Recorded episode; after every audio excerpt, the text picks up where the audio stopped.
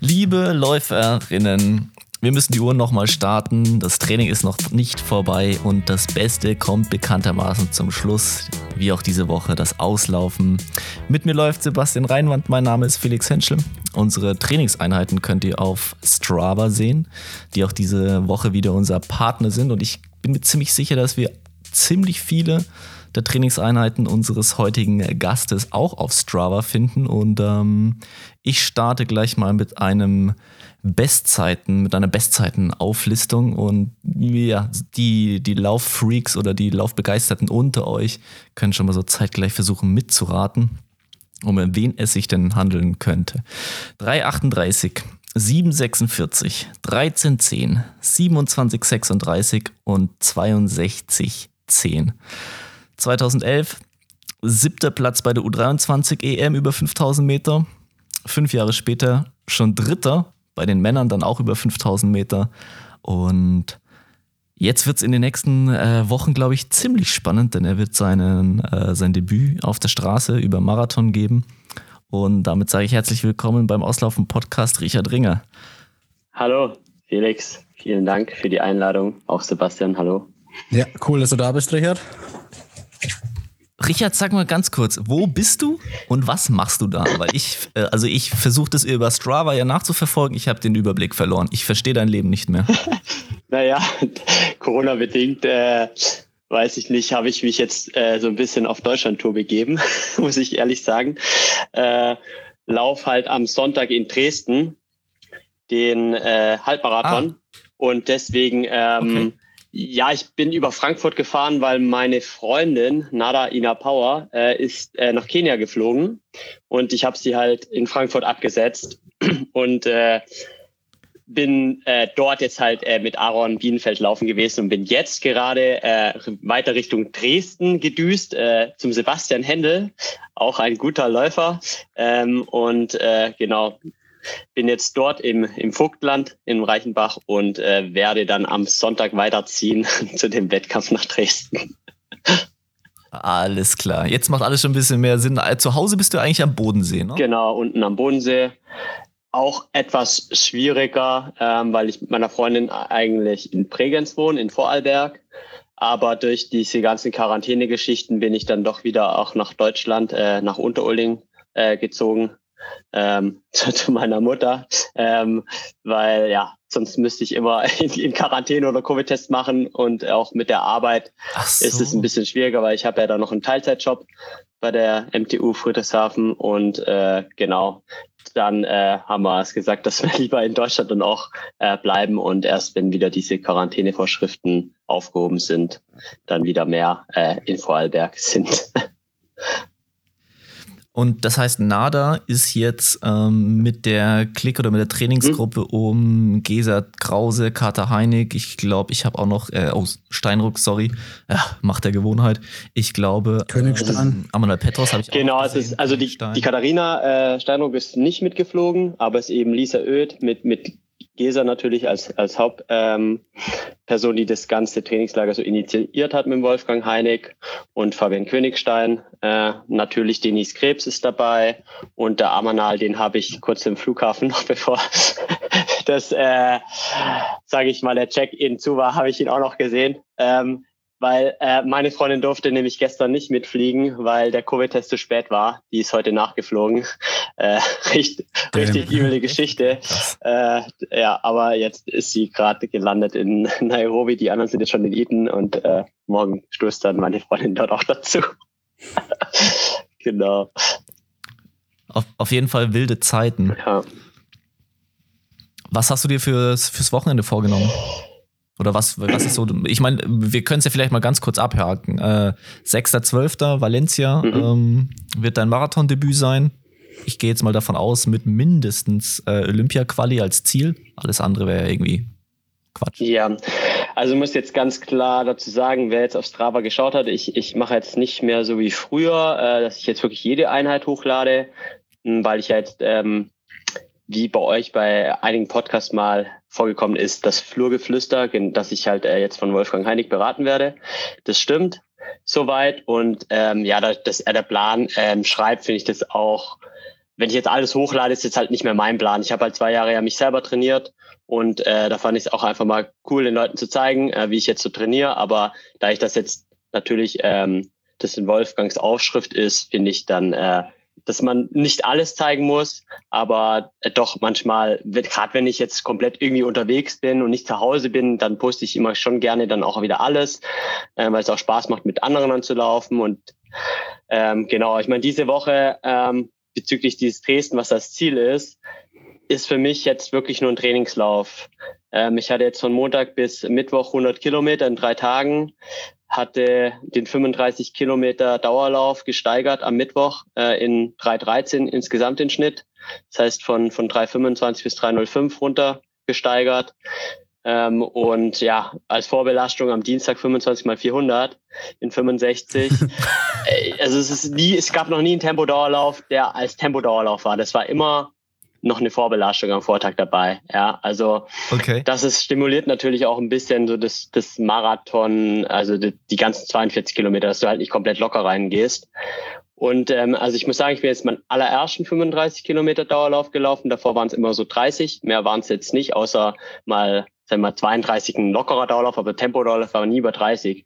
Und es war ganz interessant, dass es dann so bei 32 dann schon dann nochmal anfängt, äh, ja, jetzt jetzt sind halt 32, jetzt wird es vielleicht einfach, jetzt musst du vielleicht mal auch von den Getränken her ein bisschen mehr aufnehmen, anstatt alles, okay. sag ich mal, ohne zu machen. Ähm, ja, war, war sehr interessant, aber das Tempo konnte ich gut halten. Äh, auf Strava kann man alles sehen, die ganzen fünf Kilometer Blöcke und auch jeden einzelnen äh, Kilometer hat eigentlich soweit, denke ich mal, ganz gut gepasst. Und ja, jetzt ist ein bisschen Ruhe noch angesagt. Ähm, wir haben jetzt doch gesagt, wir ziehen jetzt nicht komplettes Training durch bis Dresden, weil sonst habe ich 200 Kilometer und äh, dann kann ich in Dresden nicht mehr viel machen.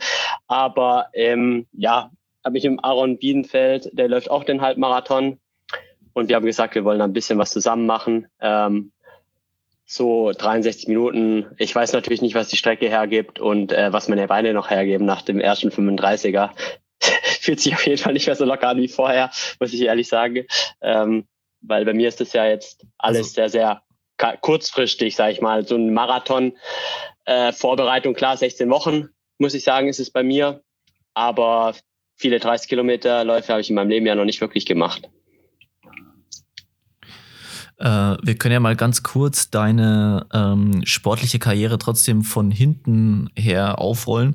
Wir kennen uns jetzt auch schon einige Jahre. Also das erste Mal unangenehm aufgefallen ist mir bei einem meiner, bei einem meiner äh, ersten äh, Trainingslager damals noch im CK der Hindernis, weil dein äh, damalige und wirklich auch, glaube ich, längster, mit Abstand längster äh, Heimtrainer Eckhard Sperli eben dann äh, Nachwuchsbundestrainer genau. war. Und ähm, du warst damals im Prinzip, oder die ganze Trainingsgruppe von euch war ja dann auch immer mit äh, dort in Zinnowitz ähm, im Trainingslager. Und ich weiß, dass ich halt unter Eckert sehr penibler Herangehensweise äh, doch teilweise wirklich geschimpft habe. So Athletik und solche Geschichten habe ich, war ich auch recht spät mit dem Laufen und überhaupt Leichtathletik angefangen, habe eigentlich nie gemacht. Und jedes Jahr zu Ostern, das war das Schlimmste. Also Athletik, Gymnastik, äh, Schwimmen, ja, am Ruhetag schwimmen war super klasse. Also zwei Stunden lang irgendwie gegens Ertrinken ähm, anzukämpfen. Aber das warst du irgendwie alles gewöhnt von, von, von Eckert und von seinem Trainingsansatz. Damals auf, je, auf jeden Fall, aber ich kann mich immer noch ganz gut erinnern, dass du eigentlich immer das gute Beispiel für den Hürdensitzwechsel warst, über Bauchrollen und so. Äh, aber ich glaube, Seitstütz, da hatten wir alle ein bisschen Probleme. genau. Ja, also war auf jeden Fall, äh, auf jeden Fall einige äh, Trainingslage zusammen dort, dort oben verbracht. Ähm, 2011 habe ich ja vorhin schon ganz kurz gesagt, siebter Platz, U23 EM. Ähm, und dann bist du 2015 diese 13-10 gelaufen, was ja wirklich also eine Weltklasse-Zeit ist, kann man denke ich schon so sagen. Ähm, was ist denn in den Jahren dazwischen passiert, dass dann diese Zeit bei rumkam. Also zwischen 2011 und 2015 meinst du? Dann oder? Genau, ja. wie, kam, wie, wie kam die Entwicklung? Ja. Also ich meine, ähm, du warst ja schon immer ein guter Läufer, mhm. äh, deutscher Meister A-Jugend, ich glaube B-Jugend auch schon über 3000 Meter. Ne? Genau. Ähm, aber hättest du zu der Zeit gedacht, dass du auch so mal 13, 10, 13, 15 das ist halt immer mhm. schwierig, so weit in, in Zukunft zu denken, ist schon klar, aber. Ja, also, ähm, wenn man ehrlich ist, also wir du kennst auch vom, von meinem früheren Trainer die, die Pläne und die waren schon immer so ausgelegt auf sehr, sehr langfristige Ziele, ja. Und ähm, wir hatten einen, schon einen sehr, sehr guten Aufbau. Also wir haben es eigentlich nie übertrieben gehabt in der Jugend, auch nicht in der U23. Ich denke, wir hätten da schon deutlich mehr machen können, dass es dazu wahrscheinlich auch zu einer Medaille schon gereicht hätte bei, bei einer Europameisterschaft, bei der U20 und U23. Aber das war nie das Ziel. Er hat immer gesagt, ähm, du willst bei den Erwachsenen da sein. Und das ist halt so, dass man einen langen Aufbau braucht. Und äh, das Schwierige ist halt, dann, dass du auch einen Athleten findest, der sagt, okay, ich will halt dann auch erst mit 25 bis 30 dann halt wirklich die Leistung bringen und halt nicht schon mit 20 irgendwo überall dabei bei sein. Und ähm, ich fand es eigentlich immer recht echt gut, dass du halt jedes Jahr eigentlich immer eine kleine Steigerung hattest. Und ich war nie im Training so, dass wir uns im Training ausbelastet haben jedes Mal. Also diese All-Out-Programme, das, das kannten wir nicht wirklich. Das war immer klassisch, sage ich mal, wir haben uns viermal die Woche getroffen, Montag, Mittwoch, Freitag, Samstag, haben dann die Läufe zusammen gemacht, Mittwochs und Samstag.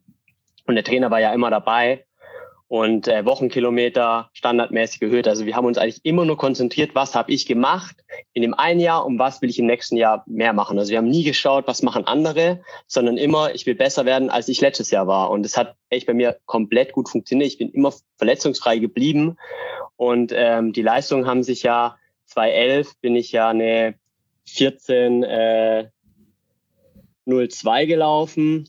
2012 bin ich ja dann äh, 1343 gelaufen, 2013 dann gleich eine 1327. Da bin ich bei der Universale dann Dritter geworden. Das war dann mein erstes Internationale für Studenten, äh, die, die Weltmeisterschaft im Endeffekt, wo ich dann 1327 war auch das erste Mal, wo eine richtig gute Zeit auf jeden Fall da stand, ja.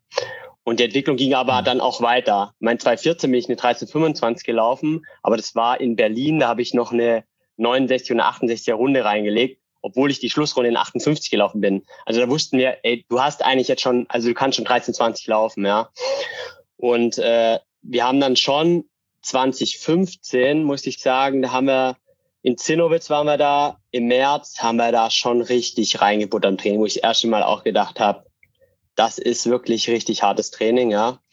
Und ähm, ich glaube, das, äh, da habe ich dich eine äh, 8 mal 1000 1000 machen sehen in 250 und 320 im Wechsel. Ja, genau. Und das Problem war, dass bei den 320, das waren immer die, die äh, Belastungen der jüngeren Athleten und die sind aber ein bisschen schneller gelaufen. Das heißt, die sind dann sogar 315 mal gelaufen. Tolle Pause gewesen.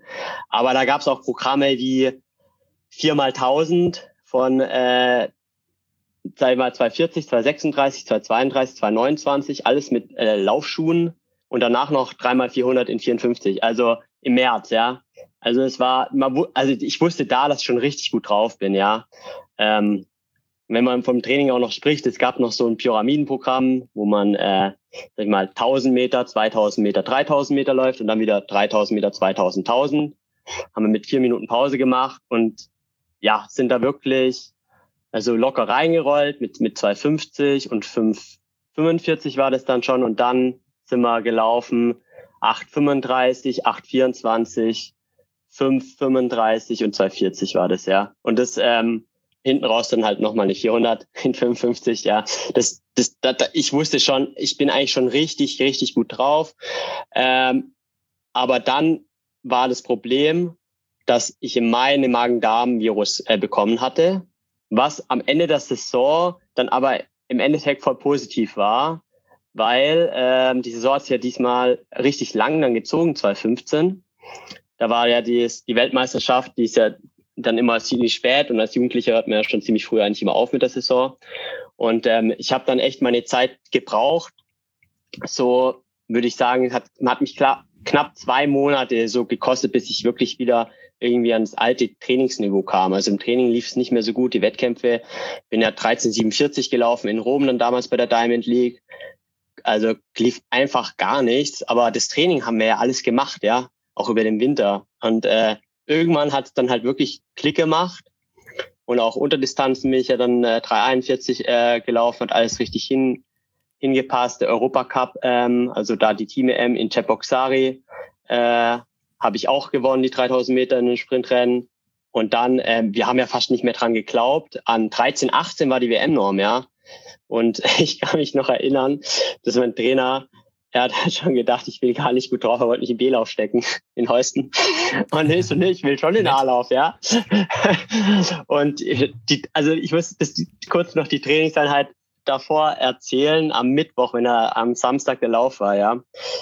Äh, also der war so schlecht, ich bin sechs äh, Minuten gelaufen, habe komplett am Arsch bin noch eine 608 äh, gelaufen. Das zweite, ne? Über welche? 2000 welche Meter, genau. Äh, ja, wenn man halt 520 laufen soll im Wettkampf, ist 6 Minuten, 6 10 nicht so wirklich schnell. Hab dann noch eine, dann hat die, dann hat meine Trainerin, mein Eckert und Birgit Sperlich sind der Ehepaar, Trainer, Ehepaar und äh, die hat dann gesagt, ja, du machst mal Tausender. Dann bin ich da gelaufen. 2,53 hat sie gesagt, du machst jetzt Rasenläufe, Rasendiagonalen. Ja, und ich war so, oh Gott, ich kann gar nichts mehr, mir tut alles weh. Ja, ich habe dann nur noch, nur noch ruhig gemacht, ähm, sind dann nach Leverkusen äh, äh, dann halt geflogen, im Hotel übernachtet ähm, und ich wollte nicht so früh zum Wettkampf. Kann ich mich noch gut erinnern. Martin war schon früher dran, dann sind die schon äh, um 17 Uhr da gewesen. Ich so, nee, ich will nicht um 17 Uhr da sein, ja. Und dann war cool, der Sebastian, hat mich dann zum Wettkampf gefahren, ne? Sebastian. Genau, das Kannst wollte ich jetzt gerade auch erzählen. Ja, genau. Wir haben uns dann irgendwie connected, weil ich war damals in Köln bei Erik Somsig, weil ich ja auch noch in Heusten gelaufen bin. Und dann habe ich dich da mitgenommen, da nach Heusten. Das war eigentlich ganz cool, genau, weil der Martin schon früher gelaufen ist. Dann haben wir da auf der Wiese gechillt. Und ich weiß auch noch, ich komme so vom Einlaufen zurück. Dein, du warst ja im A-Lauf. Und ich war dann, glaube ich, C- oder D-Lauf, also entweder im dritten oder vierten mhm. Lauf. Und habe mich deswegen halt warm gemacht, während dein Lauf war. Ich komme zurück ist gerade dein Lauf. Ähm, so bei 3000, 3200 Meter habe ich so meine Gymnastik oben gemacht, da in Heusten auf dem Hügel. Ja, und dann ist da plötzlich, glaube ich, es war Gabriel Meskel und vorne, vorne, vorne rennt dann Richard Ringer gerade und drückt aufs Tempo. Also es war, war leicht surreal, ähm, das ja. zu sehen. Und ja, das war schon, war schon krass und auf jeden Fall gut, gut, also richtig geil anzusehen. Also das hat mir auch noch ordentlich äh, Motivation für meinen Lauf danach gegeben. Der war dann zwar nicht ganz so gut, aber ich glaube, ich, ich glaube, ich bin 14.06 oder sowas gerannt. Ich müsste jetzt lügen, ich weiß es nicht mehr genau. Wobei ich jetzt auch nicht ganz unzufrieden war damit, aber das war schon krass. Also das war halt auch für dich einfach ein Riesendurchbruch und das hat keiner damit gerechnet. Es war einfach so geil anzusehen. Da waren ja noch ähm, wir waren von den Amerikanern, von, vom Bauerman-Team waren, glaube ich, noch einige dabei. Du warst am Ende, ja. glaube ich, warst du Dritter in dem Lauf oder so? Nein, das war das Problem, weil ich habe, da gibt's ja noch äh, die Story dann, äh, also die, ich habe eigentlich nie auf die Uhr geschaut. Ich habe das ja auch gar nicht so realisieren können. Ich wusste ja im Ziel im Endeffekt auch nicht, was ich für eine Zeit hatte. Aber 200 Meter vor Ziel habe ich auf die Uhr geschaut und dann habe ich gerechnet, was brauche ich noch? Und dann habe ich gerechnet, oh, ich brauche eine 28, bin volle Pulle gelaufen bis 100 Meter und dann Ratter, ratter, ich brauche nur 38. Voll easy, ich schaff die Norm. Und auf einmal bin ich wie stehen geblieben. Ich bin die letzten, ich habe es auf dem Video noch tausendmal abgestoppt. 16,5 die letzten 100 gelaufen. Das heißt, ich bin ja komplett stehen geblieben, ja. ja die, die, die Leute haben mich, der Japaner, äh, hat mir zweieinhalb Sekunden gegeben noch. Auf 100 Meter oder 120 Meter, ja, der ist 13,8 gelaufen. Ich, ich denke jetzt jedes Mal immer noch danach, warum hast du überhaupt nachgedacht einmal? Ich bin da noch, ich bin noch Zehnter geworden nur. Ich wurde die letzten fünf Meter noch von drei auf ah, überholt. Okay. Also, ich glaube, glaub, Ben ja. Toos, der 13,06 Grad vielleicht, der hätte, glaube ich, gewonnen. Genau, und ähm, hier Eric Jenkins, mhm. der ist da auch äh, gelaufen noch. Oh, ja, also ja, klar, GP Meskel als Olympiasilbermedaillengewinner äh, hat er den Lauf dann gewonnen.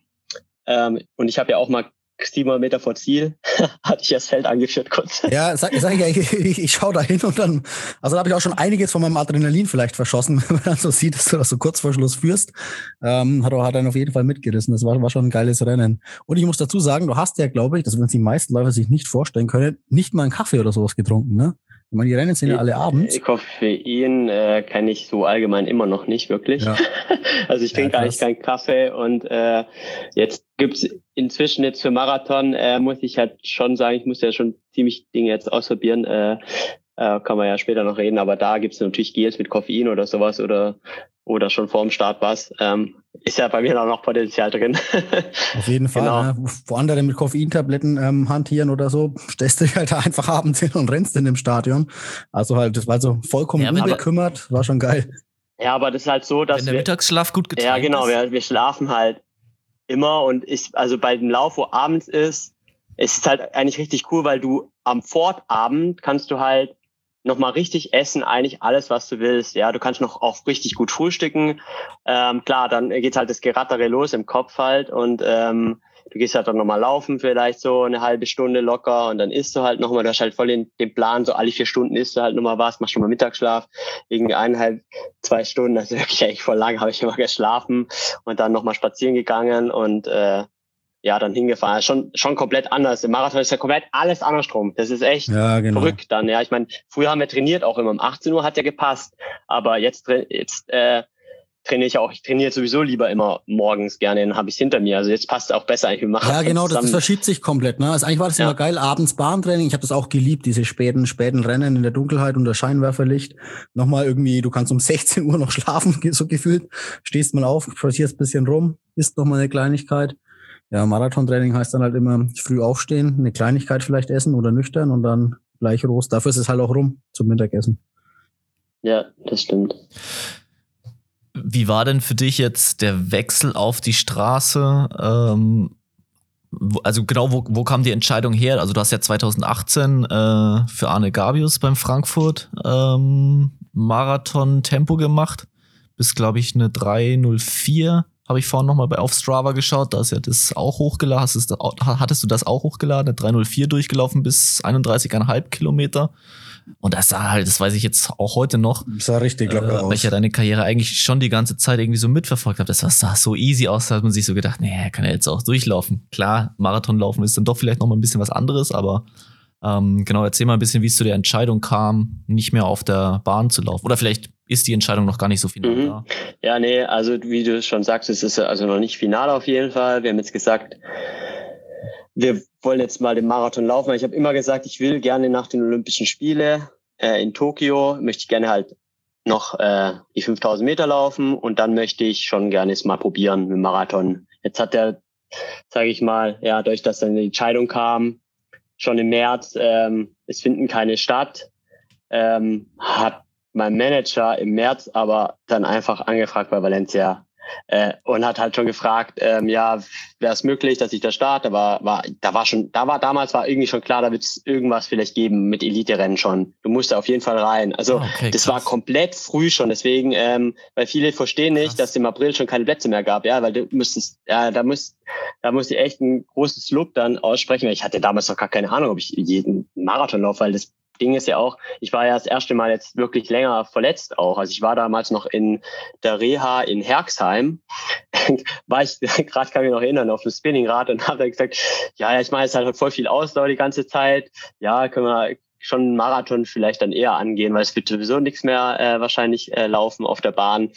Und ich wollte es eh machen und dann können wir ja mal schauen. Und wir hatten aber äh, Zeit zur Rückmeldung bis im August. Also wir hatten wirklich sehr viel Zeit, mhm. bis wir bestätigen mussten, dass ich da auch laufe. Und wir haben das dann im August dann auch gemacht, ähm, weil ähm, ich habe sehr, sehr viel Ausdauer gemacht. Ich bin noch nie so viel Rennrad gefahren. Ich war so viel schwimmen, ich war so viel auf dem Crosstrainer, auch natürlich der Verletzung geschuldet und natürlich auch der, des, des fehlende Ziel.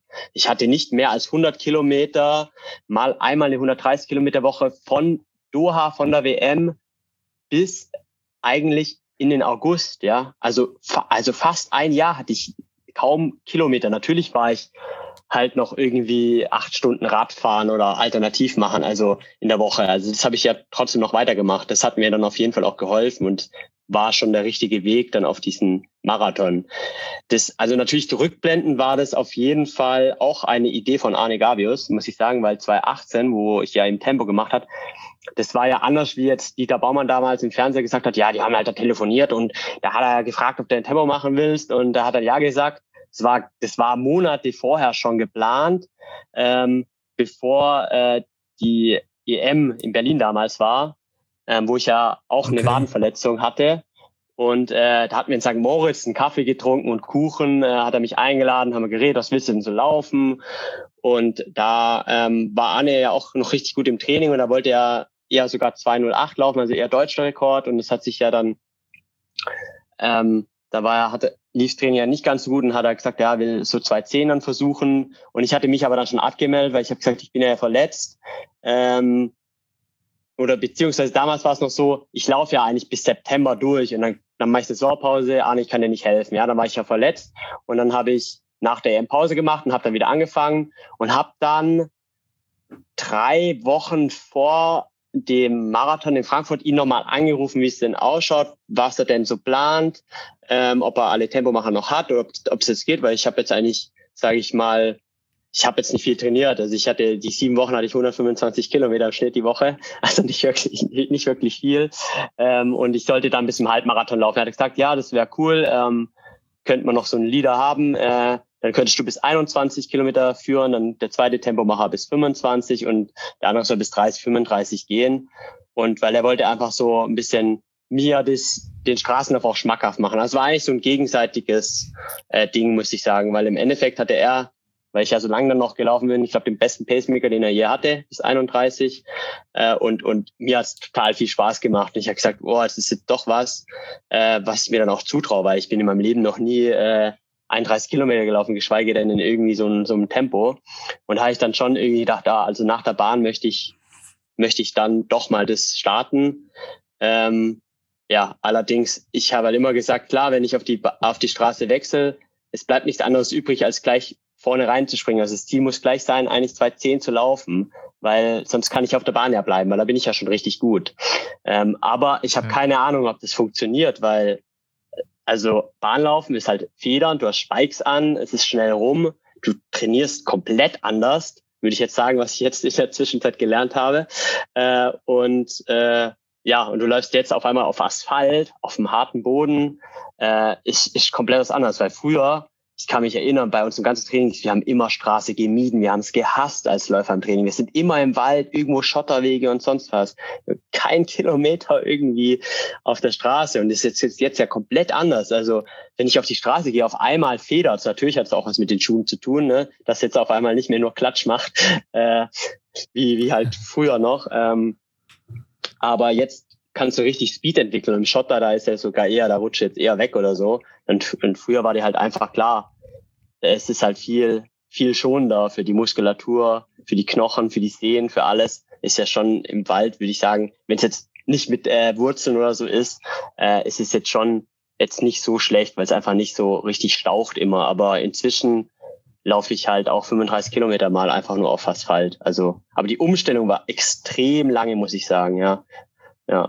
Ja, finde ich interessant. Von, von, den Trainingsinhalten her? Oder weil du hast ja gerade gesagt, du hattest die ersten sieben Wochen dann im, im Training im Herbst 2018 sozusagen 125 ja. Kilometer im Schnitt. Was hattest du für Jahres? Ja, ich hatte 140 dann schon. Also ich hatte schon 140 auch als Bahnläufer, okay. muss ich sagen. Und zwar, mhm. also bei mir war die niedrige Woche waren halt tatsächlich immer noch 110 Kilometer als Bahnläufer. Und die hohen hatte ich aber trotzdem mal 160, mal 190 war dann schon auch mal, mal eine hohe Woche. Also ich hatte schon extrem eigentlich schon, schon nicht so schlecht äh, von, den, von den Kilometern, vor allem wenn du als Bahnläufer halt so viele Kilometer hast. Natürlich ist da brutal viel 410, 420 Tempo dabei, weil du halt dich ständig irgendwie ausruhen musst, weil du halt Intervallläufe machst und 1000 auf der Bahn und deine, deine Beine fühlen sich halt ständig, also das ist ständig halt komplett hart. Die Waren sind komplett hart und die Oberschenkel sind hart. Das ist beim Marathonlaufen, was ich jetzt kennengelernt habe, ein bisschen anders. Am Anfang war es natürlich komplett eine Umstellung. Ich hatte vier Wochen äh, Oberschenkelschmerzen. Das habe ich gar nicht gewusst, dass man Schmerz im Oberschenkel haben kann auf der Vorderseite. Von, von Long Run bis Long ähm, Run. Ähm, aber klar, natürlich, ich laufe nicht mehr so viel auf dem Vorfuß, ich laufe auf dem Mittelfuß. Und deswegen staucht es natürlich. Äh, Gerade in St. Moritz mit viel runterlaufen dann auch noch. Ähm, wenn man halt gerade äh, von St. Moritz runter nach Summit dann laufen will, äh, ist vielleicht nicht so optimal. und dann äh, tun halt die Oberschenkel dann weh. Und dann hat, hatte ich auch mit dem Trainer gesprochen gehabt, dass das auch das größte Problem ist von Bahnläufern. Die Umstellung, dass auf einmal die Waden eigentlich komplett egal sind, weil ich immer mich gefragt habe, warum haben die denn da keine Kompressionssocken an? Was ist denn das? Ich habe immer so Schmerzen ne, als Bahnläufer. Und jetzt denke ich mir, hä, meine Waden sind auch komplett locker, aber oben ist halt zu, ja. Und dann hat er gesagt, das ist das Schwierige, die Umstände zu finden, weil jetzt halt auf einmal auf dem Mittelfuß läufst oder hinten sogar. Ähm, aber ich würde jetzt sagen, dass es echt gut geklappt hat. Also die ersten vier Wochen war echt hart, so 30 Kilometer Läufe oder 25 Kilometer mal dann auf der Straße. Äh, aber jetzt muss ich sagen, inzwischen ähm, ist das echt gar kein Problem mehr. Also da habe ich echt, da hatte ich echt die größte Bammel, dass, dass ich diese Schmerzen nicht mehr losbekomme. Hast du dann da bewusst auch drauf geachtet während des Laufens, dass du den Fuß irgendwie anders aufsetzt oder hast du gesagt, okay, es wird jetzt dann irgendwie durch die Kilometer sich schon selber einpendeln? Ja, dazu hatte ich eigentlich eine interessante Erfahrung in Frankfurt gemacht, ähm, beim Tempomachen eben beim Arne, weil die, also die ersten fünf bis zehn Kilometer waren eigentlich das Schlimmste von diesem ganzen Lauf, weil da bin ich halt wie als Bahnläufer das Bekannte ist halt ziemlich auf dem Vorfuß gelaufen und eigentlich ziemlich anstrengend gewesen, die 305 äh, Pace da irgendwie zu halten. Und irgendwann habe ich einfach mal gesagt, jetzt lass einfach mal ein bisschen rollen, achte jetzt einfach mal nicht so drauf. Und dann habe ich gemerkt, es ist eigentlich viel besser, wenn du da echt hinten eher auf, aufkommst. Ich meine, damals war hatte ich, hatte ich äh, noch, noch andere Schuhe an. Da hatte ich, ich hatte ja keine Nike äh, Vaporfly so an. Also die anderen Marken hatten ja alle noch nichts mit Carbon oder sonst was. Aber trotzdem hat es irgendwie dann schon Sinn gemacht. Und erst so nach nach 15 bis 20, ah, ist ja viel besser, wenn man irgendwie ein bisschen hinten läu mhm. läuft. Ja, aber ich, ich würde echt sagen, dass ich als Marathonläufer nicht mehr so drauf achte, dass ich also vorne stehe. Also als Bahnläufer ist wirklich, da achtest du extrem, dass du vorne auf dem Vorfuß läufst. Und jetzt muss ich einfach sagen, lauf einfach, lass es einfach laufen und denk nicht so auf den Fußschritt, weil ich bin halt durch die vielen Kilometer auf dem Vorfuß eher so getrimmt, dass ich immer vorne laufe. Das ist halt nicht so gut. Natürlich jetzt Marathonläufer, das hält auch dann nicht durch. Also dann werden die Waden wahrscheinlich auch wirklich durch, ja. Ich hatte ja auch ein Trainingsjahr äh, komplett dann unter Eckert, also deinem ehemaligen Trainer gemacht und ähm, ich weiß nicht, ob es bei euch auch so war, aber also ich ja, glaube ich, viel mit dem Fahrrad auch mitgefahren bei euch beim Training und einmal oder ein paar Mal war ich ja dann auch zu Besuch bei euch unten. Und es war auch echt krass, weil er ständig neben dir herfährt und dann halt ja, so akustische Signale du halt bekommst, indem ihr da sagt, okay, nimm die Arme mit, bleib auf dem Vorfuß, dann läufst du wieder ein paar Meter, dann wieder Felix, bleib auf dem Vorfuß. Ähm, also das hat mich Ja, da hast du dann auch den, den Rücken, macht mal, es war dann immer so, Martin Sperlich war ja mein, mein Teamkollege und dann war der immer ein bisschen zu aufrecht und ich war ein bisschen zu weit vorne, deshalb wir so die Gegenspieler auch haben. Ich meine, du weißt es selber, wir hatten früher kleine Gewichtshandschuhe zum Einlaufen in Zinnowitz an, drei Kilometer, dass wir die Arme schön, dass wir die halt ja 90 Grad zu halten oder einfach einen Stock mal in die Hand nimmt und einen Dauerlauf gemacht. Da hat, hat der Eckert schon sehr, sehr viel drauf geachtet in den Jugendjahren. Und also das hat auf jeden Fall auch äh, sehr viel dann gebracht, äh, die Jahre auf der Bahn, dass man da halt einfach auch einen guten Schritt hat, ja. Ja, also ich habe das schon äh, so im Nachhinein auch auf jeden Fall bewundert, die Entwicklung, die, die du gemacht hast oder auch einige bei euch aus der Gruppe, auch was so Maximalgeschwindigkeit angeht, da habt ihr auch immer viel dran ähm, gearbeitet. Äh, ist ja schon auch krass. Ich habe auch mal gehört, dass du mal eine äh, fliegende 49 gelaufen bist, über 400 nach einem Tempo. Nee, also mein Bestes war meine 51,5. Ähm, genau, aber also ja, aber es ist natürlich, ja, das ist, also wir haben dann immer so eine Sprinteinheit gemacht, dann manchmal montags. Das hieß dann, wir haben so erstmal ein paar 50er gemacht oder Frequenzläufe, Hütchenläufe, sowas, äh, Ins and Outs, so Windsprints halt. Dann haben wir immer so dreimal 150 gemacht. Die waren dann schon auch äh, so 18,5, 18,0, je nach Windlage natürlich. Wenn mehr Wind war, ist mal vielleicht auch mal unter 18 einer rausgerutscht und dann halt ein 400er, aber wir haben jedes Mal Bammel gehabt davor, diesen 400, weil du weißt genau, da kommt jetzt dann Laktat irgendwann. Und es ist auch ganz lustig zu sehen, wenn du anfängst in der Saison so ein 400er zu machen. Und du läufst halt los und bist halt irgendwie ziemlich schnell blau, läufst halt 56 vielleicht, ja, weil du dich schon angemacht hast, ja. Eine Woche später läufst du halt auf einmal schon 54,5 und denkst dir, hä, es war jetzt schon leichter. Und, und das entwickelt sich dann, wenn du das halt siebenmal oder so dann machst und jedes Mal dieses Gefühl, du kommst halt einfach ein bisschen weiter und irgendwann war dann halt echt so weit, okay, du kannst halt unter 52 laufen und im Endeffekt muss ich auch sagen, also zum Beispiel Vorlauf, dann WM Peking, bin ich eine 13, 19 gelaufen, die letzte Runde war ich der schnellste dort, bin eine 54 auf 54,4 gelaufen, die letzte Runde, ja. Also ich, das war natürlich auch das damit geschuldet, dass ich bin halt einer, der auch nicht viel Laktat bildet. Ich bin vielleicht nicht der aller, aller schnellste, äh, was so Kurzsprints angeht, aber ich habe halt wenig Laktatbildung bis zu dem Zeitraum, wo es halt zum Sprint geht. Und wenn eine andere natürlich vielleicht zwei, drei Laktat schon mehr hat, dann kann ich die letzte Runde immer noch eigentlich ziemlich das, was ich maximal auch laufen kann, ähm, kann ich dann halt doch irgendwie noch umsetzen. Noch genau, der, der andere, der kann vielleicht schneller noch, noch laufen, aber genau, da, da war immer noch dieser kleine Vorteil den ich dann noch hatte. Natürlich gegen die Welt äh, ist natürlich dann trotzdem schwierig.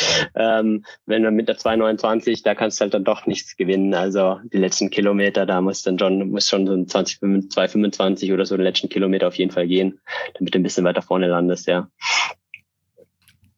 Wie kam denn dann äh, der Wechsel zustande, dass du dann gesagt hast, okay, du nimmst das Training jetzt dann selber mhm. in die Hand? Genau, das war dann ähm, 2018.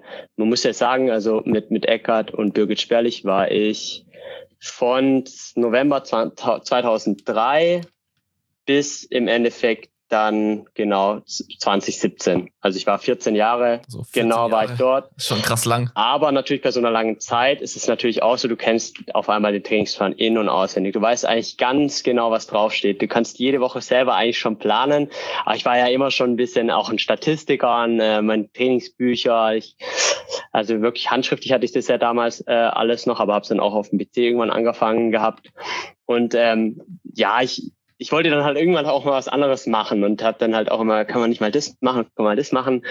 Und äh, natürlich hat dann, also mein Trainer war halt dann so und hat er gesagt, er will halt gerne, dass es genauso läuft, wie, er das dann halt haben wollte. Und ähm, ich wollte halt gerne mal mal ein bisschen immer abweichen äh, und halt was anderes machen. Und dann haben wir halt beschlossen, äh, dann, dass, dass, dass ich das halt dann mal selber probieren soll.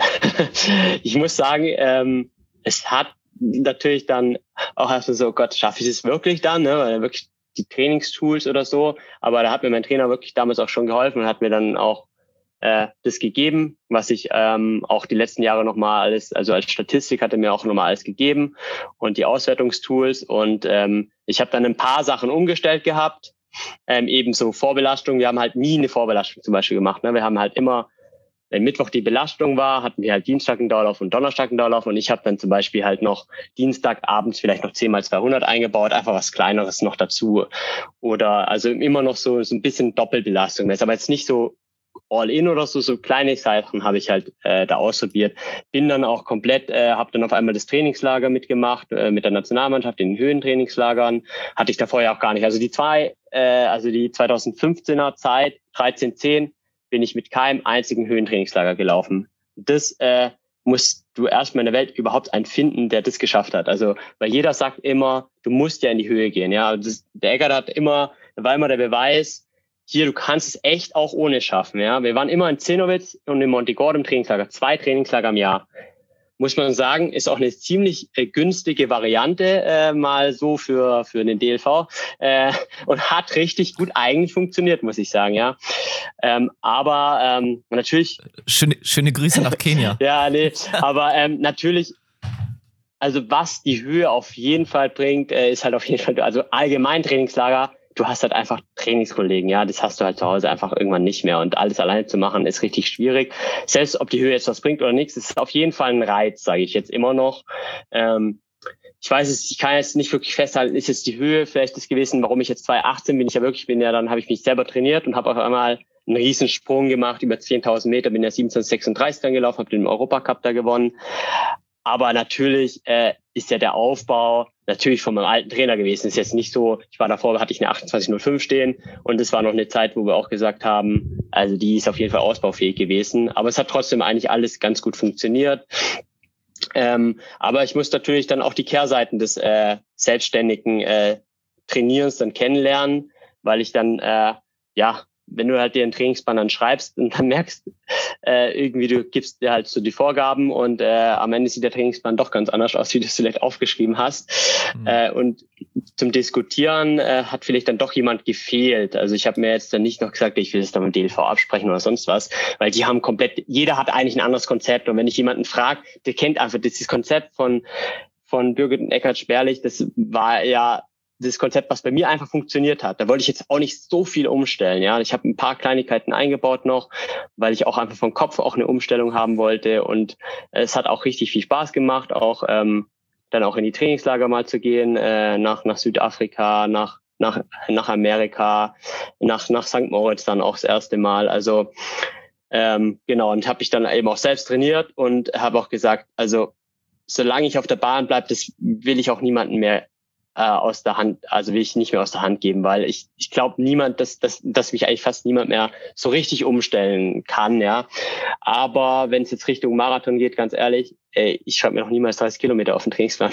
Also ganz ehrlich, wer schreibt sich das drauf? Und äh, wenn ich jetzt sehe, dass da mal sechs äh, 30er drauf stand in 20 Tagen, äh, das habe ich bis dahin in meinem ganzen Leben gemacht. Ähm, ähm, ja, ist dann auch, sag ich mal, der Sprung zum Wolfgang Heinig ist dazu auch gegangen, dass 2018 in den Trainingslager in Kenia ich mit, mit Wolfgang Heinig, ähm, eben meiner Freundin Nada Power und äh, der Gesa Krause, wir waren da echt komplett alleine. Und da hat uns dann auch einfach da ein bisschen unterstützt und da hat er so richtig gesehen, wie wir die Leidenschaft da auf dem, auf dem, aufs Laufen halt übertragen. Und äh, auch richtig strukturiert und organisiert arbeiten, weil ich habe auch den Trainingsplan von meiner Freundin geschrieben dann. Die hat ja dann auch, ähm, mhm. hat sich ja dann auch enorm noch gesteigert, ähm, hat ja die 1540 erreicht über 5000 Meter und ist dann auch bei der EM gewesen in Berlin. Und ähm, da, da hat er richtig so motivierend gesagt, oh, er hat richtig Lust eigentlich, uns beide zu trainieren. Und es kam, so kam es dann auch zustande, dass wir jetzt auch zusammenarbeiten, weil ich auch gesagt habe, ähm, also wer Wolfgang Heinig auch kennt, der weiß auch, ähm, dass er auf jeden Fall auch Autorität hat. Und ich habe auch gesagt, ich brauche jemanden, wo ich halt wirklich auch sage, dem vertraue ich das auch nochmal an und auf den höre ich halt auch. Aber nichtsdestotrotz mhm. ähm, ist auch Diskussion äh, erlaubt, weil ich bin halt auch ein Athlet, ich hinterfrage halt auch fast alles. Also kriege ich einen Trainingsplan und dann ist auf jeden Fall noch Diskussionspotenzial. Warum ist das jetzt so und so? Ich will ja auch was lernen, ja, weil weil weiß ja nicht, was was ich zukünftig vielleicht will ich auch mal Trainer werden oder so. Dann äh, ist es ja auch wichtig, anstatt alles immer nur äh, abzutrainieren. Und Marathonlauf ist echt schon schon was anderes, muss ich sagen, ja.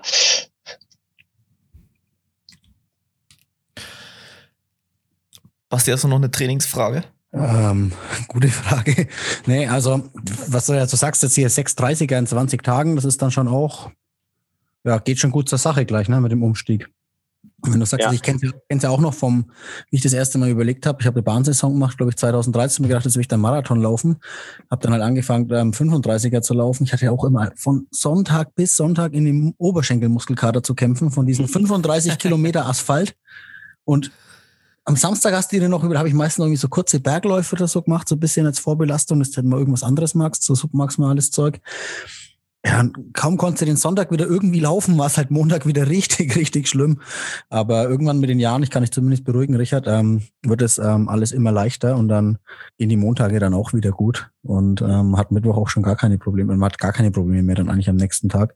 Also das kommt alles mit der Anpassung umso ähm, beeindruckender finde ich es eigentlich, dass du jetzt schon 35 Kilometer in 3,13 rennst. Also, dass ihr halt, also ihr, ihr schaut halt auch bei der Qualität schon ähm, drauf, dass die lange in der ordentlichen Qualität gelaufen waren, ne? weil das ist ja jetzt auch kein, wie du sagst, das ist ja ein Tempodauerlauf in, in 3,13 in dem Tempo gesteigert. Mhm. Gerade in der Kombi. Ich kann mich sogar erinnern, ich habe mal fast die gleiche Woche, fast die gleiche Woche trainiert wie du jetzt, Max, so mit, mit einem langen und einem Halbmarathon noch drin und noch einem Tempotraining. Das war damals mit, glaube 2015 mit Paul Schmidt, da sind wir dann ähm, hier ist in Österreich der Halbmarathon im August, so Point-to-Point-Strecke. Ähm, ist Klagenfurt, glaube ich, ist das. Mhm. Genau. Und klar, wer jetzt zu Wolfgang Heinig geht, ähm, ich glaube, jeder, jeder sieht, ähm, wie akribisch der plant, dass das alles Hand und Fuß hat und dass das ja irgendwie auch so ein bisschen von deinem, zu deinem ersten Trainer passt, der ja auch langfristig geplant hat. Also man sieht ja auch bei Gesas Aufbau immer, was dahinter steckt. Ne? Die lassen sich auch nicht aus dem Konzept bringen, wenn sie vielleicht sechs Wochen vorher noch nicht so schnell rennt, wie vielleicht andere erwarten, aber am Tag X funktioniert das immer. Deswegen bin ich auch eigentlich sehr, sehr gute Dinge, dass das bei dir da funktionieren wird am 6. Dezember.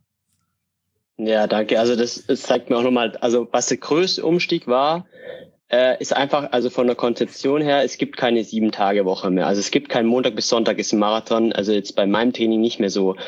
Da ist jede Woche anders. Also in jedem jeden Tag ist was anderes, weil es halt nicht mehr sieben Tage hat, sondern halt einfach ist immer halt mit diesem mit diesem Aufbau, dass du halt irgendwie halt, wenn du wenn du jetzt halt dein dein Tempodauerlauf hast, dass du halt danach auf jeden Fall einen, einen, Ruhetag hast und dann ist wieder der Aufbau, dann kommt wieder GR2, dann kommt wieder ein langer Dauerlauf, dann kommt wieder ein richtiger Ruhetag und das, das, das sind dann eher acht Tage, würde ich sagen. Deswegen verzieht sich das ganze System verzieht sich dann immer. Deswegen habe ich jetzt halt am Mittwoch auf einmal den schnellen Lauf gehabt und den habe ich dann das nächste Mal am Donnerstag und am nächsten Mal am Freitag, was aber auch nicht so schlecht ist, weil wenn, wenn ich jetzt früher immer dran denke, dass wir immer Mittwoch und Samstag trainiert haben, aber was ist, der Wettkampf ist am Donnerstag und der Körper, der ist ja schon so ja. eigentlich darauf spezialisiert, dass er halt immer genau an diesen Tagen das macht. Das, ich meine, es hat komplett Sinn gemacht, weil durch eine Trainingsgruppe, du trainierst um 18 Uhr, die Leute kommen natürlich nach dem Arbeiten, nach der Schule und äh, zum Training, sonst kriegst du es ja gar nicht gebacken. Du kannst nicht immer unterschiedliche Trainingszeiten äh, planen.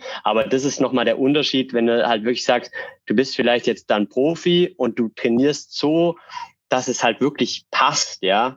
Und äh, da kannst du mal eine Doppelbelastung machen und dann machst du halt mal eine Ruhe und du kannst wirklich dann individuell planen. Nö, dann ziehst du es am nächsten Tag vielleicht, wenn mal vielleicht was nicht so gut klappt.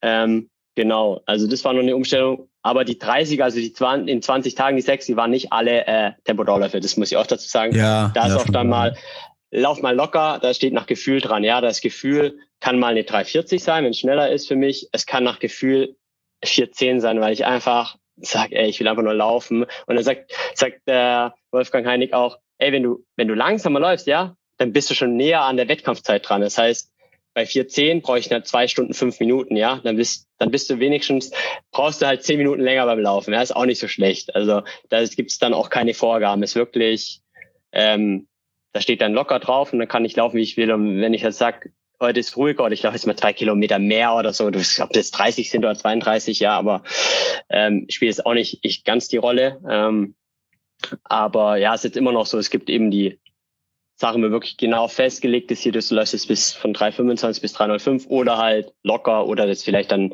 mal doch nur 3,45. Ähm, genau, aber das ist dann schon, schon so abgestimmt oder auch selber noch ein bisschen Flexibilität im Training drin, wo du sagst, jetzt heute mache ich eher was Schnelleres oder ein bisschen langsamer den Dauerlauf, ja. Ja, ich denke, man muss halt auch gut auf seinen Körper hören können. können. Also Paul Radcliffe war, glaube ich, auch bekannt dafür, dass er eher einen Zehntageszyklus gemacht hat und es hat unserem Körper ja niemand ähm, vor, oder unser Körper hat ja nicht gesagt, er lebt in einem Sieben-Tages-Rhythmus. Gerade beim Marathontraining, so ein Longrun wirkt er dann doch mal länger nach oder längere Tempoläufe. Von daher, also ich kenne es auch noch, dass ich halt dann mich, als ich dann komplett allein oder halt unabhängig von der Gruppe trainiert habe, dann hatte ich auch komplett unterschiedliche Tage für Tempoläufe immer, weil ich es dann halt einfach so gemacht habe, wie die Erholung war. Oder wie ich mir gedacht habe, dass es passt, dann ist halt mal ein Tag länger Erholung drin, das geht dann schon. Und Bahntraining, klar, das ist alles immer ein bisschen fester mit den, mit den festen Trainingseinheiten. Aber du trainierst jetzt ja auch das meiste ja alleine, jetzt abgesehen von deiner Trainingswoche, die du mit dem, mit dem Aaron hattest in, in Frankfurt, oder? Ja, genau. Also ich meine, in St. Moritz, das war dann auch so, da habe ich ja gerade erst, erst dann angefangen. Ähm, es war dann, ich glaube, die dritte, vierte Woche ähm, vom Trainingsplan her und ähm, da ging es einfach darum, du willst ja auch erstmal einen Aufbau wieder machen, ähm, nach der Ver Verletzung sozusagen, da habe ich ja dann ähm, wieder einen Aufbau gehabt und da ist eh gut, wenn man dann vielleicht einfach Ausdauer auch entwickelt und sagt, boah, jetzt habe ich jetzt nicht, nicht hart trainiert, beziehungsweise hart, hartes Training ist jetzt beim Marathontraining, wenn ich halt immer drauf schaue auf die Zeiten, das ist nie mehr hart, weil einfach die Zeiten von der Bahn, das, das, das brauche ich im Marathon nie mehr. Deswegen jedes Mal die Geschwindigkeiten sind erstmal, die sind immer äh, so schmunzeln, aber halt die Länge ist halt dann nicht mehr schmunzeln. Äh, da denke denk ich mir halt jedes Mal, also ich, weil gerade bei so Tempo-Sachen sage ich mir immer, das ist für mich wie ein Wettkampf, weil 30 Kilometer, 35 muss echt brutal fokussiert sein. Und das ist wie, wie eine Wettkampfvorbereitung eigentlich, auch mit dem Essen schon und auch dann auch einer Getränkeaufnahme. Das hat es beim Bahnlaufen gar nicht gegeben, ey. Da hat unser Trainer gesagt, du trinkst sicherlich gar nichts in der zwei Stunden Training, ja. Und jetzt ja. heißt, du, du, du musst trinken jede fünf Kilometer, wenn du das nicht machst. Ähm, ja, was willst du im Marathon dann machen? Willst du einfach nichts dann aufnehmen? Und wenn du es aufnimmst, dann kluckert alles so rum. Ich weiß, die ersten Mal die Getränkeaufnahme, keine Ahnung, mein Gesicht war nass, mein Trikot war nass ja. und ich habe Schluck aufbekommen und ich habe auch Schmerzen gehabt, ja. Ja, du musst es trainieren. Das ist auch äh, eine krasse Umstellung gewesen. Ähm, ja. Genau. Ich kann mich noch an den Longrun erinnern, den habe ich im Berlin-Marathon integriert. Ich habe mir einfach eine Stadtnummer besorgt, bin da mitgelaufen, weil ich sowieso in Berlin war und dann habe ich gedacht, ja gut, trinkst du irgendwo aus diesen Bechern da mal unterwegs? Bei Kilometer 30 bin ich einfach stehen geblieben und habe vier solche Becher getrunken, weil ich es vorher nicht geschafft habe, unterm Laufen aus diesem scheiß Becher zu trinken. Da sind wir jetzt ja noch, zum Glück haben wir jetzt dann unsere eigenen Flaschen immer. Und das wirst du dann auch haben. Dann geht es nochmal deutlich einfacher. Aber ich kann wirklich nicht verstehen, wie man und unterm Laufen aus diesem Becher trinken kann. Das ist das Allerschlimmste, glaube ich, was es gibt. Ja, vor allem gibt es ja auch die Möglichkeiten eigentlich auch selbst für die Amateurläufer oder halt, sag ich mal, jetzt eigentlich, ich meine, amateurhaft ist ja nicht, wenn wir über, also wenn wir über 2,15 bis 2,30 laufen, ey, da bist du so schnell unterwegs. Es gibt so lockere Öffnungen, wo du ja auch Wasser oder andere Getränke einfach reinmachen kannst für die Allgemeinheit, die dann einfach leichter zu trinken sind. Ne? Einfach ja. so Standardflaschen gibt's ja auch schon. Das kann man doch locker verteilen. Weil ich weiß auch beim Marathon, wo ich Tempo gemacht hatte im Arne, ich habe da immer den Kräfer mit, äh, mit auf dem Becher in zwei, mit zwei Fingern so gegriffen. Ja. Natürlich, die Hand war komplett schon mal nass und darunter trinken ja ganz, ganz komisch, ja.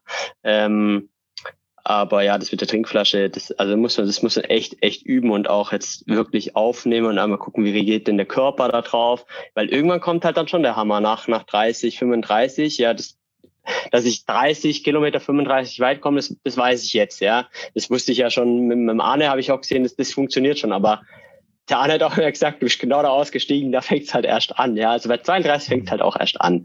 Und äh, das ist immer noch so die Warnung und das ähm, finde ich jetzt auch gut, dass ich jetzt den 35er mal gemacht habe. Ähm, und ähm, ja, da, also ich bin auch komplett da fokussiert. Da ist echt nichts mit äh, irgendwie, da, da redest du nichts. Äh, aber muss auch sagen, äh, es ist nicht so, dass, dass ich jetzt, ich habe noch nie einen Tempo-Dauerlauf gemacht, wo ich schon gleich mit 3,15 oder 3,10 angefangen habe. Es war immer ruhig angefangen. Ich laufe halt dann immer so zweieinhalb Kilometer ein und dann, ähm, genau, dann mache ich noch Gymnastik kurz. Steigerung brauche ich nicht mehr, weil schneller wird man nicht mehr, sage ich mal. Ähm, aber dann geht's halt los und dann fange ich halt mit 3,25 an und ähm, ja, ich mache auch nicht mehr diesen, dass die Uhr alle Kilometer piepst, da kriegst du einen Wahnsinn, 30 mal piepsen, sondern habe das eingestellt mit den 5 Kilometer Blöcken. Wenn du dann auf die Uhr schaust, dann siehst du halt den Schnitt, der ist ja 5 Kilometer, machst dich die ganze Zeit ich bin jetzt hier fünf Sekunden mal zu schnell gelaufen oder zu langsam gelaufen. Ähm, das äh, habe ich ja auch dann auch gesehen bei, bei dir, Sebastian, dass du da immer dann zwei oder drei Kilometer Blöcke dann gemacht hast, weil das macht dich ja nur verrückt, wenn du da ständig ja, genau. auf die genau. Uhr guckst, gerade bei 42 Kilometer. Also also auch im Rennen dann, ich gleich halt im, im Rennen dann einfach alle fünf Kilometer mit, mit der Markierung ab und dann drückt er einmal die, die Lab ab und dann passt das eigentlich wieder und dann schaut man halt so grob auf den Kilometerschnitt. Ich denke, es ist auch eigentlich das Wichtigste im Marathon, dass man sich da nicht verrückt macht, ob es die ersten fünf Kilometer fünf Sekunden zu schnell waren oder so oder zu langsam waren. Ähm, du hast am Ende noch so viel Zeit reinzuholen, wenn es dir gut geht. Ähm, ja. Da muss ich überhaupt keine Gedanken machen über den Halbmarathon-Split. Also da hast du schon den richtigen Ansatz, denke ich. Und wenn du dann Valencia, wird's ja eh, Valencia sowieso ja immer geil. Da wird's ein Feld geben zum Mitrollen. Also Amana war ja, ja letztes Jahr Valencia seine 2.10, ne, glaube ich, ja. Genau, ja, die Startlisten sind jetzt raus seit vorgestern. Ähm, ah, okay. Also ich, ah, okay. Unter 2.10, Junge, sind da viele Leute am Start. Von den 150 Leuten laufen die meisten unter 2.10, würde ich sagen. ja, aber ist ja geil, weil man hat ja dann auch, also Windschatten spielt ja auch eine Rolle bei dem Tempo. Also wir reden ja von fast 20 kmh.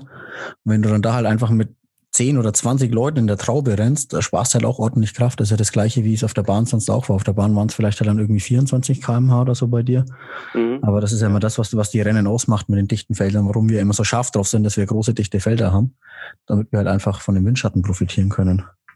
Ja, und vor allem ist halt cool, dass, also wenn man dann alleine äh, trainiert, so wie du vorhin gesagt hast, Felix, dass ich sehr, sehr viel eigentlich alleine trainiere und äh, deswegen am Trainingslager cool finde, weil du halt gerade die Dauerläufe kannst halt echt immer mit Leuten planen, ist halt dann, wenn du im Wettkampf bist und du hast auf einmal um dich Leute rum und du denkst dir nur, wie geil ist das denn? Das ist so easy. Ja. Alleine ist es einfach so hart. Deswegen war es mit Aaron dann auch cool. Da habe ich den, den 30er habe ich halt so gemacht, ich bin 15 alleine gelaufen und dann kam der Aaron dazu und hat halt dann nochmal hinten ein bisschen raus, ein bisschen gedrückt.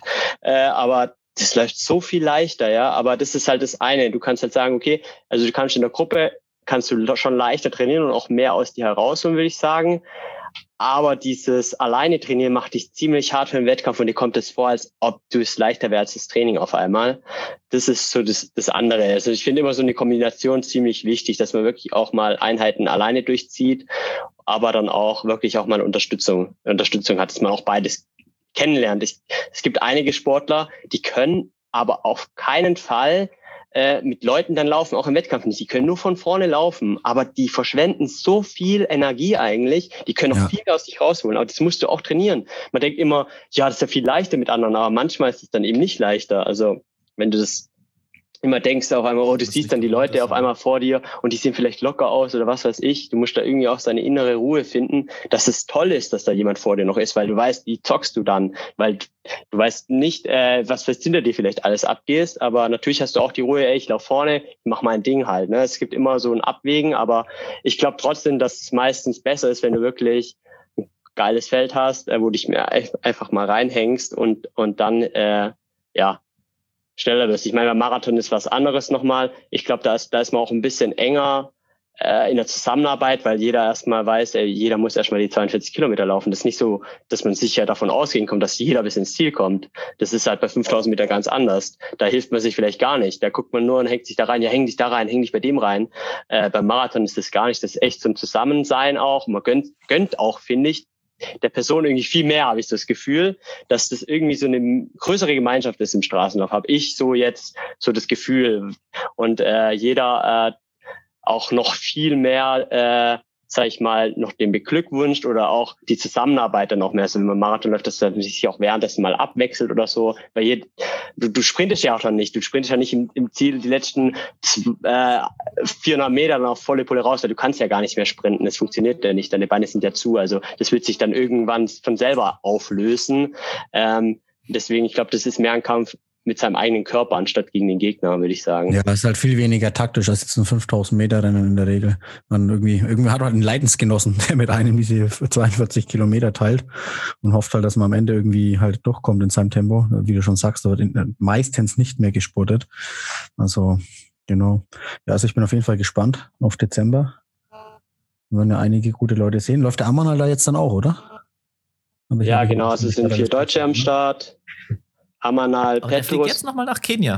Ja, genau. Also wir haben noch vier Wochen bis dahin. Ja, also beim Amanal war es so, der hat das letztes Jahr auch gemacht. Der ist direkt ähm, von äh, Kenia nach Valencia geflogen und ist dann die 210 gelaufen, ah, okay. weil er ist halt so einer, ich will sagen, dass Amanal in der Höhe noch besser, also noch besser trainieren kann, schneller trainieren kann wie unten. Also der, der ist komplett angepasst, den läuft es da viel locker vom Hocker. Ich glaube, es tut ihm auch richtig gut, dann nochmal einfach der trainiert mit den äh, Kenianern ja auch komplett dann auch zusammen. Dem tut es da richtig gut, glaube ich. Mhm. Aber wir haben uns dagegen entschieden, einmal, weil es mein Debüt ist.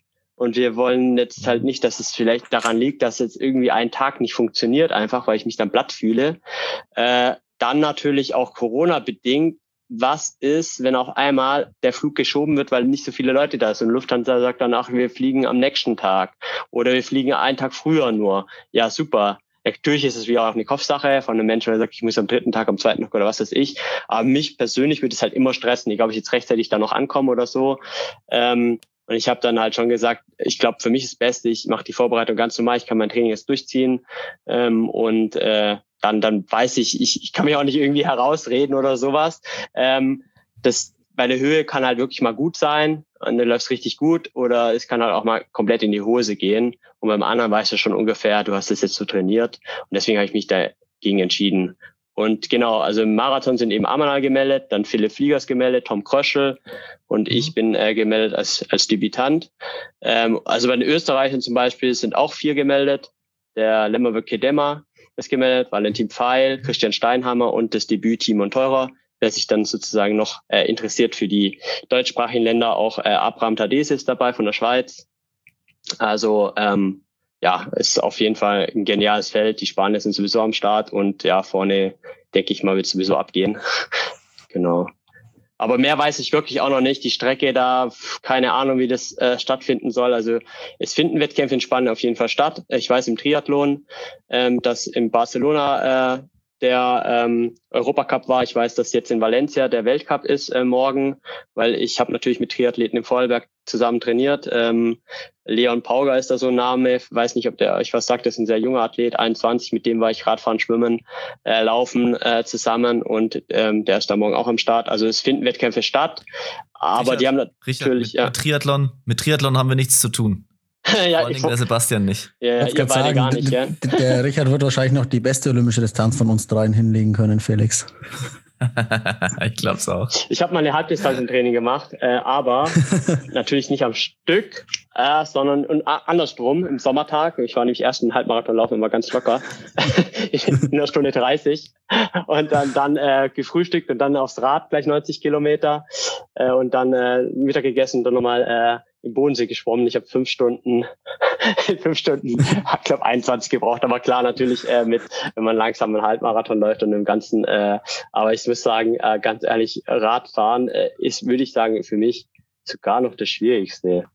Ja, also laufen, äh, schwimmen geht dann sogar noch. Ich glaube, also wenn ich wirklich viel schwimmen würde, dann würde ich auch ganz gut dann noch werden.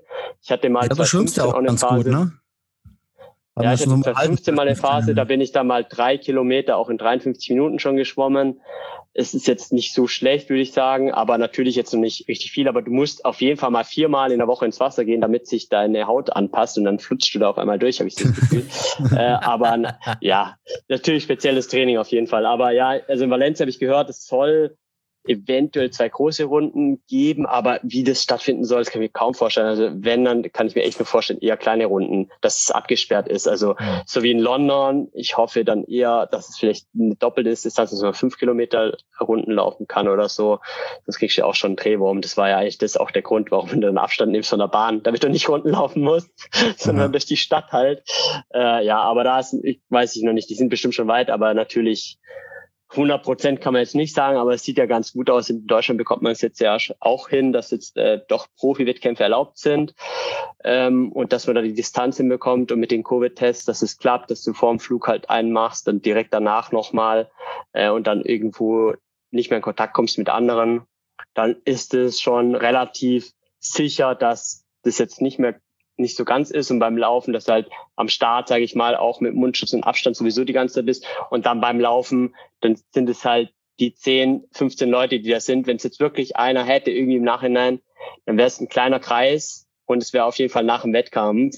Ich sag mal, für uns als Sportler ist, ist ich glaube, ganz gesunden Menschen wird vielleicht nicht ganz so krass umhauen, aber das Schlimme ist, viele, also viele haben ja keine Symptome, wäre dann die Quarantänezeit. Wenn du halt natürlich, wenn ich jetzt Covid habe, dann kann ich den Marathon abschmieren, weil was soll ich zwei Wochen machen zu Hause? Also auf dem Laufband, da bist du kaputt. Also du musst schon extrem aufpassen, äh, mit wem du halt, äh, ja, wie du, wie du dich verhältst natürlich auch. Ähm, deswegen, ähm, also deswegen ist es natürlich jetzt nochmal schwieriger, mit, mit jemandem zusammen zu trainieren, ja. ja. Seit dem Radsport hat man jetzt ja gesehen, es funktioniert jetzt gerade ganz gut.